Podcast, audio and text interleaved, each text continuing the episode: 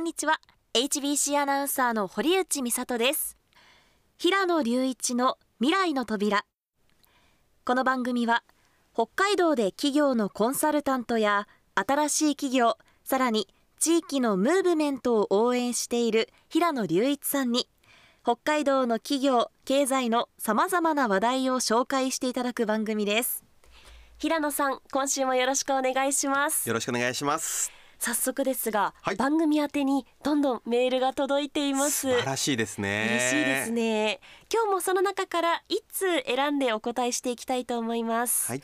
旭川のラジオネーム助っ人さんからのメールです。平野さん美里さんこんにちは。こんにちは。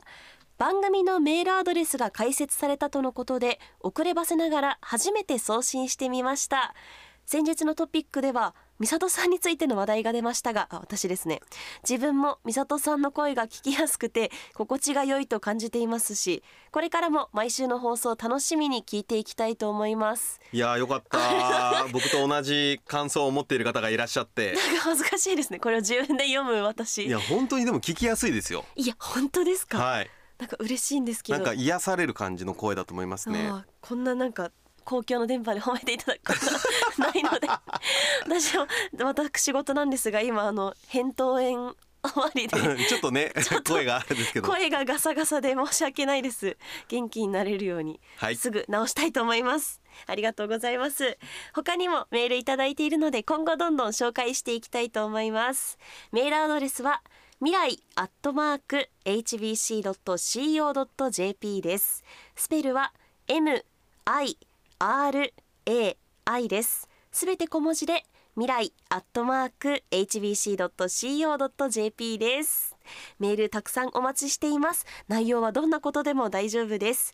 番組への感想や平野さんに聞いてみたいことその他普通のお便りなどなどどんどんお寄せください。お待ちしております。お待ちしてます。さて平野さん今週はどんなお話を聞かせていただけますか？はい。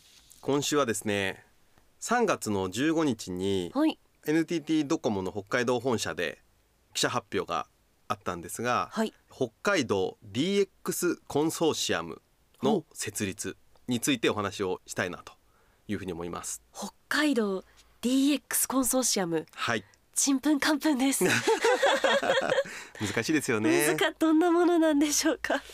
これ実はですね、私も漢字企業の中のお一社として関わらせていただいているんですが、はいこの設立の背景としまして、まあ、北海道って、まあ、全国的に見ても少子高齢化がかなり進んでいるうんエリアですと。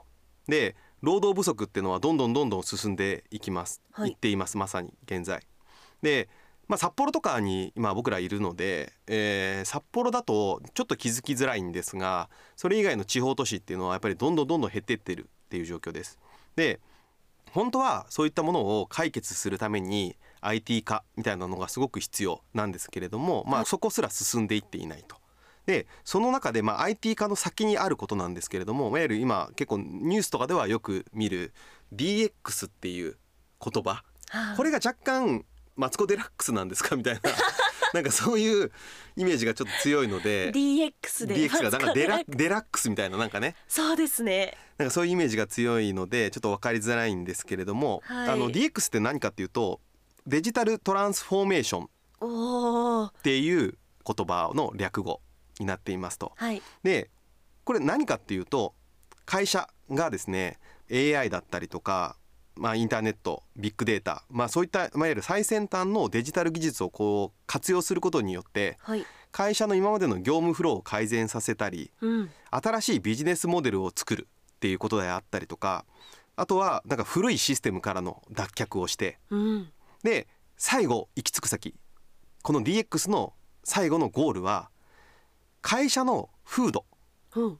会社の文化こういったものを変革させるんだっていうところがゴールなんですよ。おおあだからデジタルでトランスフォーメーションなんですね、そうなんです。うんでこれはもう世界的に見てもですねあらゆる企業にとって必要不可欠だというふうに言われていてで企業がこれから残るためにはこれを避けては絶対に通れないとうんいうような重要なテーマになっていますと。はいでこれを進めていかなければいけないんですけれども北海道の実は IT のリテラシーランキングっていうのが47都道府県中実は42位なんですね。あ結構。ものすごい低いんですよ。低い。そう下から数えた方が早いですもんね。そう。かなり IT 化が遅れてると、IT 化が遅れるんで、まあ、DX なんてもうとっと先の話なんでなかなかできないっていうところでこのままでいいのかなってなった時にこのままではいいわけがないのでやっぱり僕も0歳2歳の子供がいて、はい。でこの子たちが10年20年先にやっぱり北海道に生まれてよかった日本に生まれてよかったっていうふうに感じてもらうためにはやっぱり北海道たくさんいい中小企業今あると思うんですよ。そういった会社が今よりもさらに良くなっているとか。はい。でそういう会社がたくさんあるっていう風な世界をやっぱり作っていかなければいけないと。でそれをいつやるんだっけってなった時にもう北海道に関してはもう待ったなしの状況にまで来ていると。これ以上5年遅れたら本当に手遅れになりますっていうような状況に今はあると思っていて。うん。それを解決しようっていうことで NTT ドコモ NTT コミュニケーションズこの2社と北海道のベンチャー企業がはい。タッグを組むプロジェクト。でチームを作って IT 化を進めていこう DX を進めていこうと、うん。そういうプロジェクトなんですね。え NTT ドコモってその携帯のあそうですそう会社ですもんね。はい、あそれだったらこう IT は強いというか。そうですね、まあ、うん大企業なので、ええ。IT も強いですし、まあ、地域において NTT のやっぱりこう信頼度っていうのは非常に高いのではい。でそういう人たちが本気で北海道を元気にしたいという思いを表した形ですね。へーえ具体的にはどういうことをするんですか？そうですねまずあのメンバーについて簡単にご紹介すると、はいまあ、メンバーを大きく見るとはいいわゆる会計事務所税理士が一つのチームありますと。で彼らの強みは、まあ、中小企業さんのいわゆる経営をちゃんと見れるっていうところですね。今使っているサービスとかうーんものでこれはもう古い使ってないとかっていうものを全部こうチェックができると。はいでそれでだいぶコストを下げることができるということであったりとかあとは IT ベンダーとかあとウェブコンテンツの会社みたいな形ですね。でそれほとんどベンチャー企業です。で彼らはデジタル、まあ、最新の IT のおサービスだったりとか技術を使って中小企業の発信力をアップしたりとか売り上げを伸ばすみたいなことの支援ができるあじゃあもう IT のプロたちがそうです集まってるんですね集まっていますね。でもう一つが NTT ドコモ NTT コミュニケーションズっていうところですね。彼らは当然スマートデバイス、まあ、スマートフォンの提供ができたりとかさまざまなクラウドサービスを提供できたりとかインターネットを使うんでセキュリティ大丈夫みたいなところがあると思うんですけど、そこら辺の支援ができるっていう大きくこの3つのチームがはい。タッグを組むと。でやっぱり NTT ドコモとか NTT コミュニケーションズさんみたいな、まあ、そもそもブランドだったりとかリソースは持っているんだけれども大企業がゆえにやっぱりスピード感に欠ける部分があると思うんですよ。新しいことにどんどんチャレンジしようよって言ってもなかなかできない部分も彼らは彼らなりにあって。でそこを補完するのがやはり地域のベンチャー企業だと思っていて。スピード感はあるけれども逆に今度はブランドがない信頼がないっていうところ。はい。でお互いにこう補完できる。そして足りないものを補って中小企業チームで助けに行くっていうことができる。そういう初めての取り組みですね。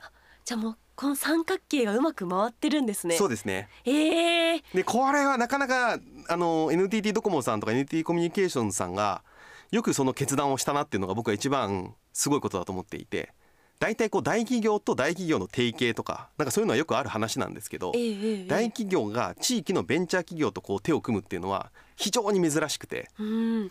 結構大変でした？その話がなんて言うんでしょう？成立するまで。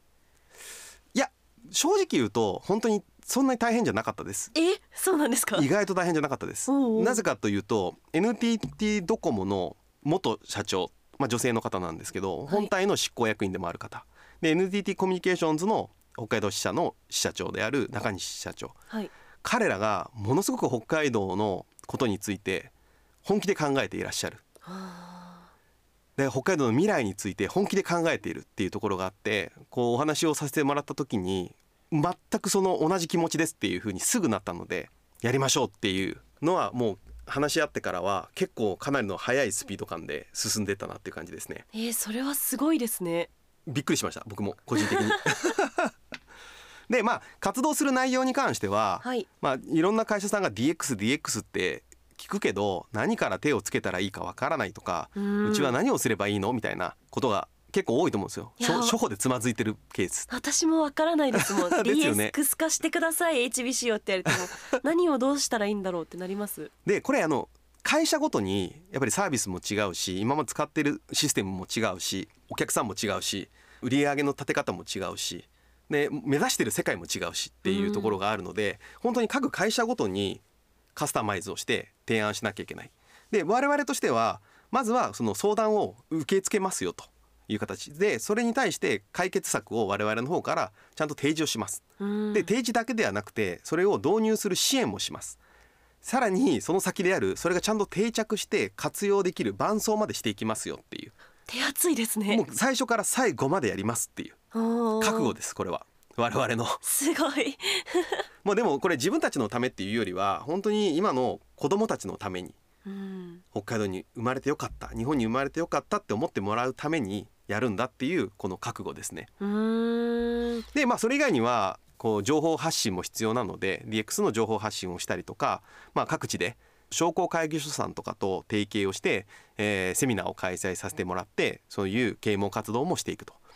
であとはそういう実際に DX を稼働してみてその事例をどんどんどんどん作ってその事例をどんどんどんどん発信をしていくっていうことをやっていく。